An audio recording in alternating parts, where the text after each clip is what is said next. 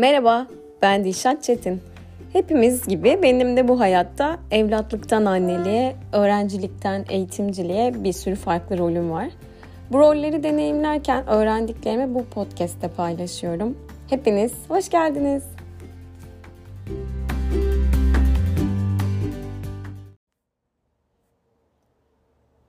Bu bölümde 2014 yılında psikolog Barry Schwartz tarafından ortaya atılan İngilizcesi The Paradox of Choice olan bolluk paradoksu hakkında konuşmak istiyorum.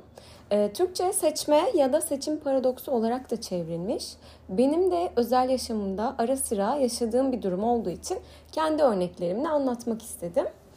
Evdeki zeytinyağı bitmek üzereydi. Böyle güzel kokan, ekşi erik gibi tadı olan zeytinyağlarından alalım diye konuştuk eşimle.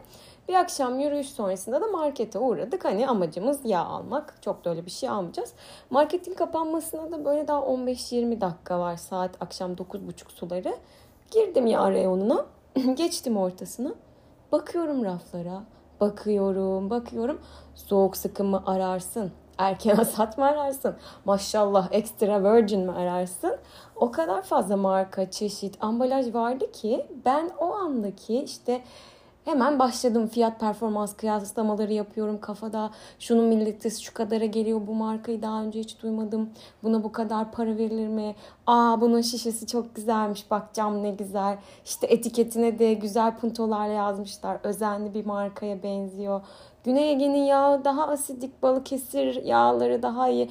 Aa bak bu da aydınlanmış. Bunu mu alsam annem işte marketten para verip yağ aldığımızı duysa kızar bize kesin düşünceleri böyle benim bilinç akışı akıyor akıyor proses proses proses. 10 dakika kadar ben o reyonda raflara böyle bel bel baktım. Market kapanacak artık. Kasiyer bizi bekliyor. Hani böyle bitseler de gitsem ben artık eve diye. Ya ben bir anda o kadar çok bunaldım ki orayı terk etmek ve oradan kaçmak istedim. Zeytinyağlarını sırtımı döndüm. Yüzümü döndüm. Yüzümün baktığı rafta evde kullandığımız karabiberi gördüm. Gözüme aşina gelen ilk şey oydu. Onu böyle bir bayrak yarışındaki atletin bayrağı teslim alışı anındaki kavrayışı vardır. Ben de işte o karabiber şişesini o şekilde kavradım ve kasaya gittim. Eşim beni kasada bekliyordu. Ya böyle baktı elime. E sen zeytinyağı almayacak mıydın? Hani ne alaka neden karabiber aldın dedi haliyle buradan çıkalım. Çok fazla seçenek var. Benim kafam acayip karıştı dedim. Böyle güldük hatta benimle dalga geçiyor her zamanki gibi. Seçenek bolluğundan alamadım diyorum ben böyle ağlanıyorum falan bir taraftan gülüyoruz halimize. İşte millet eskiden seçenek seçecek alternatif bulamazdı. Şimdi zibil gibi seçenek var ben buna rağmen seçemiyorum diyorum. İşte dalga geçiyoruz falan. Sonra bu marketten zeytinyağı yerine karabiber alıp çıkmam şu dünyada hiç hani gamım kederim yokmuş gibi bana derdi oldu. Çünkü ben bunu e, hayatımın bazı dönemlerinde yaşıyorum. Mesela online alışveriş yaparken alacağım ürünü markasına, modeline kadar bilmezsem sepetime kesinlikle bir şey atamıyorum, seçemiyorum. Çok fazla seçenek var. Hani birini alsam aklım öbüründe kalıyor. İyi bir karar mı verdim? Bedenim uyacak mı? Fotoğraftaki gibi gelir mi? Dur değerlendirmeleri referans alayım. Ay yorumlara da bakayım. Ay yorumlardaki fotoğraflara da bakayım derken çok fazla soru, sorun, seçenek böyle bir kaosa gömülüp bir süre sonra da o kaostan daralıp sayfadan çıkıyorum. Kapatıyorum. Uygulamadaysam uygulamayı kapatıyorum. Bilgisayar başındaysam sayfayı kapatıyorum. Sonra düşünüyorum ya biz bunu kendimize neden yapıyoruz? Ha bize yazık değil mi? Bile bile kendimize resmen işkence ediyoruz. O kadar çok alternatif var ki olan sonunda hiç alternatif oluyor. Çok benim için hiçe dönüşüyor. Sonra ben kendimi avutmaya başlıyorum. Hani zaten ihtiyacın değildi Dilşat. Bak seçemedin bile. Gerçekten almak isteseydin kesin seçersin. Ama aslında olan ben karar veremiyorum. Arkadaşlarıma bakıyorum çok güzel şeyler alabiliyorlar. Böyle bedenlerine oturmuş parıl parıl parlıyorlar. Nereden aldım diyorum. İşte şu siteden aldım diyorlar. Ben hiçbir şey alamıyorum yani aldıklarım da gerçekten çerçöp gibi denk geliyor niyeyse. Ee, bir de hani benim aldığım bir şeyi aman olmazsa iade ederiz, geri göndeririz gibi bir algım yok. Çünkü hani e, mantığım şöyle bir şey ihtiyaçsa alınır. Alırken doğru ürün seçilir. Alınıyorsa da kullanılır. Hani kitap alışverişlerim hariç algoritmam böyle şimdi bunu dinleyen tanıdıklarım he he diyecekler. Çünkü çok fazla kitap satın alıyorum. Okuyabildiğimi 5 katı falan kitap satın alıyorum sanırım. Ama hani kitap konusu benim bug'ım onu biliyoruz yani. Ama kitap alışverişlerinde tam bir profesyonelim. Listeler yaparım, Goodreads puanlarına, yorumlarına bakarım. YouTube'dan eleştirileri izlerim, Instagram'da ararım hashtaglerle. Hani sevdiğim tarzlar da belli zaten. Söz konusu kitapsa çok güzel satın alırım. Ama diğer ürünlerde böyle bir karmaşa yaşıyorum ve karar veremiyorum. Neyse ki yalnız olmadığımı fark ettim. Ee, bunu da karar verme teknikleri üzerine bir eğitim içeriği hazırlarken gördüm, öğrendim. Barry Schwartz çok satan kitabının kapağını şöyle yazıyor. Neden çok aslında azdır. Why less is more, why more is less. Aslında o daha çok minimalistlerin işte less is more'ından değil de more is less'inden geliyor. Sonra zaten minimalizm akımları türedi. Bu konuyla ilgili TED konuşması da var. Ee, şöyle gelişiyor onun yaşadıkları. Kot pantolonu eskiyor. Böyle yıllardır giyiyormuş aynı standart kot pantolonu. Yenisini almak için girdiği mağazadaki satış danışmanı adamı kilitliyor. Sorular şöyle işte skinny fit mi olsun, yüksek bel mi olsun, düşük bel mi olsun, loose fit mi olsun, işte taşlanmış mı olsun, az yıkanmış mı olsun, yıkanmamış mı olsun, rengi lacivert mi olsun, siyah mı olsun derken o da benim gibi ambale oluyor. Düz bir kot pantolon almak istiyor aslında. Bu arada artık mağazalarda düz bir kot pantolon haricinde her türlü ürün var. Hani siz de fark etmişsinizdir muhtemelen. Ben de mesela düz renk böyle siyah ya da lacivert kot kumaşından e, bir pantolon almak istediğimde bulamıyorum açıkçası. Neyse biz Berry'e geri dönelim. Bir saat boyunca pantolon deniyor mağazada ve sonunda birini seçip çıkıyor. Ama aklı diğer pantolonlarda kalıyor, seçmediklerinde kalıyor. Tercih etmediklerinin iyi taraflarına üzülmekten tercih ettiği, satın aldığına sevinemiyor. Onun keyfini süremiyor. Neyse o en azından bir şey almış. Hani ben hiçbir şey alamadan çıktım daha beter. Sonra Berry oturuyor Bolluk Paradoksu isimli kitabı yazıyor. Ben de tabii ki de bunun olduğunu görünce ve Türkçe'ye de çevrildiğini görünce hemen satın aldım. Çünkü malum biliyorsunuz artık İngilizce kitapların fiyatları el yakmayı bırak, el bırakmıyor insanda.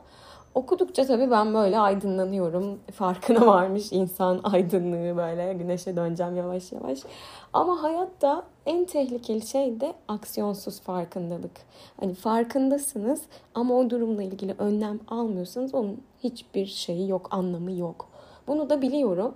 Şimdi ben olayını çözdüm ama bir de bunu bir daha yaşamamak için ya da bir daha yaşarsam ne yapmam gerektiğini bilmiyorum hızlı bir şekilde konuyla ilgili internetteki yerli yabancı ne varsa işte YouTube'daki videolar, TED konuşması, işte Türkçe'ye seçim seçme paradoksu diye çevrilen farklı alternatifler var. Onların içerikleri, Medium'daki makaleler vesaire işte ekşi sözlük içerikleri, farklı yazılmış e, akademik makaleler ben bunları tükettim.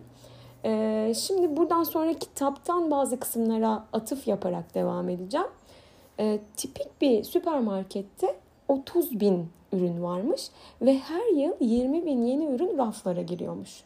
Ya bu çok büyük bir sayı. Tipik bir süpermarket dediğimiz yerde hani e, devasa bir hipermarketten bahsetmiyoruz aslında. Oralarda artık iyice kaybolurum herhalde ben. Yazık bana. Tüketiciler de yani bizler bu ürünlerin %75'ini fark bile etmiyormuşuz.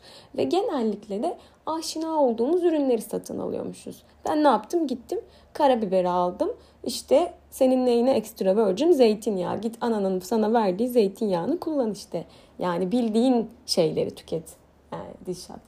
Şöyle bir düşündüğünüzde sizin de kesin hani farklı örnekler bulacağınızdan eminim. E, mağazalardaki ürün sayısı, televizyondaki kanal sayısı, hatta artık günümüzde işte online izleme yapabileceğimiz platformların sayısı, televizyona alternatif olan ekranlar, özetle hayatımızdaki seçeneklerin ve seçim kararlarının sayısı her geçen gün artıyor. Her ne kadar bunun karşısında farklı akımlar türese de sürdürülebilirlikle ilgili akımlar, minimalizm gibi akımlar türese de seçenekler artmaya devam ediyor. Peki bu genişletilmiş seçenekler iyi mi yoksa kötü mü? Hani benim buraya kadar tecrübe ettiğim tarafı aslında kötü tarafıydı ama iyi bir tarafı var mı bakalım. Daha fazla alışveriş yapıyoruz. Baktığınızda eskiye göre bir hayal edin. Bu arada dinleyici kitlemin yoğunluğu 30-45 yaş arasında. Bu nedenle hani ben hep kendi yaşıtlarımın ve kendi tecrübelerimin e, odağında paylaşımlar yapıyorum ama tabii ki de herkesi kapsamak ister isterim paylaşımlarımda. Ama şöyle bir düşüneyim bir 10 yıl önce 15 yıl önce alışveriş yaptığımızda bu kadar çeşit var mıydı ya da bu kadar çok alışveriş yapıyor muyduk? Ve yaptığımız alışverişlerden onların sonrasında elde ettiğimiz ürünlerden sahip olduklarımızdan ne kadar memnun oluyorduk ve keyif alıyorduk. Bir de bugüne bakalım. Artık daha fazla alışveriş yapıyoruz ve bundan daha az keyif alıyoruz. Yani standart bir şey oldu artık alışveriş yapmak için. Alışveriş yapmak bizim için. Önümüze sunulan onca opsiyon arasından istediğimizi seçmek de artık daha fazla çaba gerektiriyor. Bu durumda beni bunaltıyor. Bir deney yapılıyor. Yüksek sınıftan tüketicilere hitap eden bir gurme gıda mağazasında müşteriler egzotik yüksek kaliteli reçellerin tadına bakacaklar ve eğer reçel satın alırlarsa da 1 dolarlık indirim kuponu verilecek. Şimdi 1 dolar aman ne falan deyip geçmeyin. Bugün Türk lirasıyla ne kadar ettiğini hepimiz çok iyi biliyoruz. Bir masada 6 çeşit reçel var. Diğer masada da 24 çeşit reçel var. 6 çeşitlik masaya giden tüketicilerin %30'u reçel satın alarak masadan ayrılıyorlar. 24 çeşitlik masaya gidenlerin bir kavanoz reçel satın alma oranıysa %3 oluyor. Yani diğerinin onda biri. Harvard'lı psikolog George Miller'ın 1956 yılında yayınlanan çalışmasına göre de insanların akıllarında tutabildikleri en ideal seçenek sayısı 7 artı eksi 2. Yani 5 ila 9 arasında seçenek varsa tamamız sonrasında kopuyoruz.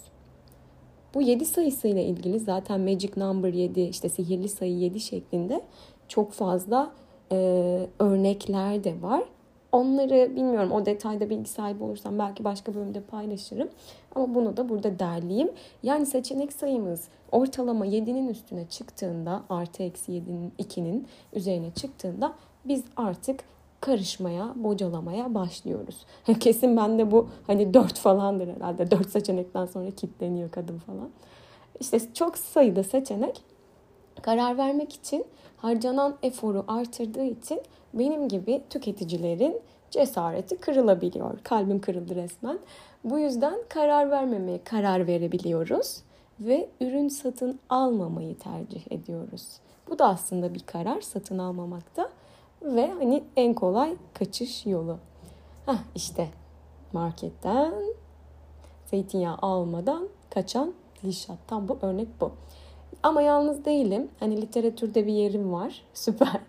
Beri gibi bir kot pantolon satın alabilsek bile karar verebilmek için harcadığımız efor sonuçtan duyduğumuz memnuniyeti azaltılıyor. Ah, akıl hep seçilmeyen de kalıyor tabii böyle e, neyi almadım, öbürünü alsaydım ne olurdu, işte onu mu alsaydım acaba soruları arka planda hani kararınız bitmesine rağmen sizi meşgul etmeye devam ediyor. E, bu çok çeşit gidişatından duyulan memnuniyetsizlikle gönüllü sadelik hareketi ortaya çıkıyor. Çoğumuz işte hayatlarımızın detayları üzerinde daha fazla kontrol sahibi olmayı, kendimize daha fazla seçenek sunulmasını ve karar verici olmayı istiyoruz. Paradoks burada başlıyor. Yani biz seçelim istiyoruz, seçeneklerimiz olsun istiyoruz. Ama yine birçoğumuz yaşamlarımızı sadeleştirmek istiyoruz. Gelsin minimalistler, gitsin marikondolar. Zamanımızın paradoksu bu. Hem seçebilmek istiyoruz, varoluşumuzu ortaya koyabilmek için hem de birileri bizim yerimize seçim yapsa keşke yani. Hani sanki kararları bizim yerimize başka biri alsa her şey daha kolay olacak her alanda seçim özgürlüğü istiyoruz ama hep aynı şeyleri seçmeye meylediyoruz. Bildiğimiz, aşina olduğumuz şeyleri seçiyoruz hep. Seçenek paketlerini istemenin sonucunda bize sunulan seçenekleri idare edemiyoruz. Şimdi peki hem seçeneklerimizin olmasını isteyip Sonra da bize seçenek sunulunca neden mutsuz oluyoruz? Seçim yapmak bize insanlara kim olduğumuzu gösterme ve kendimizi ifade etme şansı veriyor. Biz aslında o işte seçtiğimiz markalarla, modellerle, tükettiğimiz şeylerle, verdiğimiz kararlarla bir e, varoluş sergiliyoruz. Bu dünyaya entegre olabilmemizi sağlıyor. Bunun için de tabii ki de seçeneklerimizin olmasını, yani tek tip olmayı değil de farklılaşmayı istiyoruz ama seçim yaparken de diğer seçeneklerden vazgeçtiğimiz için bunu bir fedakarlık gibi algılıyoruz. Bu da o yaptığımız şeylerin fırsat maliyetini oluşturuyor. Her seçim bir vazgeçiştir klişesi geldi, dayandı kapıya.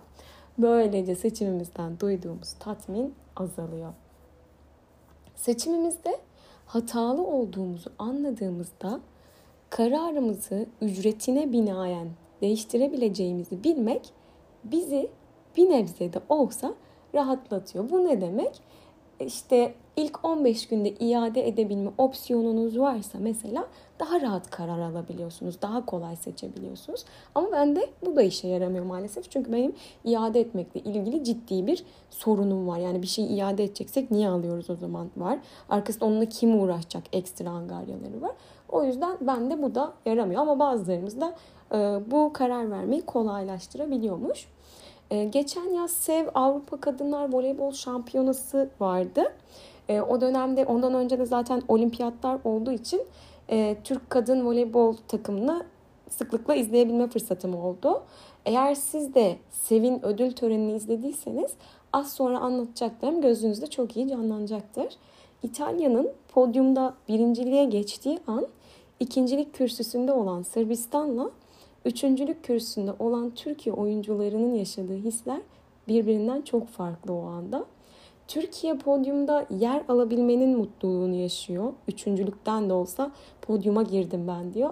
Ama Sırbistan Türkiye'ye göre daha iyi bir derece sıralamada olmasına rağmen birinciliği, kıl payı kaçırmanın mutsuzluğunu yaşıyor. İşte buna benzer kıl payı kaçırılan fırsatlar da pişmanlığımızı tetikliyor. Ee, bu örnekler uzayıp gider tabii. Ee, ben e, bu podcast'teki mesajı, olanı, biteni, mekanizmayı birkaç kez tekrarlayarak pekiştirebilmişimdir umarım. Kitapta neler yapabileceğimize dair de bir bölüm var. Ee, ama iyice didaktikleşmemek için bu kısımda beni en çok rahatlatan öneriler üzerinde biraz duracağım. Daha tatminkar olup mükemmeli aramayabiliriz. Yani alt tarafı bir şey satın alacağız. Hayatımızın devam etmesi ya da durması ile ilgili bir karar vermiyoruz vazgeçtiğimiz alternatiflerin çekici yönleri üzerine düşünmeyi bırakabiliriz. Yani kararını vermişsin artık bu saatten sonra alamadığına hayıflanmanın ne manası var? Tanıdığım bazı insanlar var. Alacakları ürünü iade edebileceklerini bilmek onları rahatlatıyor ama bence bu sağlıklı bir duygu değil. Çünkü bir yerden sonra sürekli aldıklarını iade etme döngüsüne giriyorlar.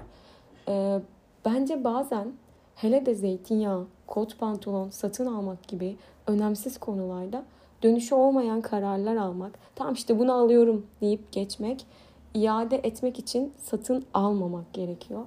Alt tarafı yağ ya da pantolon yani ne olacak yani hani hayatımızda gerçekten hiçbir şekilde böyle kocaman bir etkisi yok.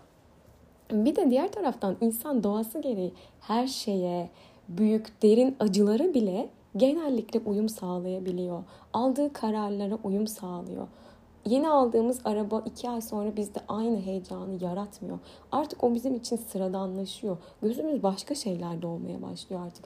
Bu nedenle herhangi bir kararımıza zamanla uyum sağlayacağımızı unutmamak lazım. Yani hani bu benim için zaten bir süre sonra sıradanlaşacak. Hayatımın günlük rutini içinde kaybolup gidecek. İhtiyacımı görüyor mu, görmüyor mu şeklinde bakmak daha sağlıklı olabilir diye düşünüyorum. Özellikle sosyal medya fenomenlerinin söyleyemedim. Sosyal medya fenomenlerinin ve link verme kültürünün yarattığı sosyal kıyastan uzaklaşmak da bence faydalı olacaktır.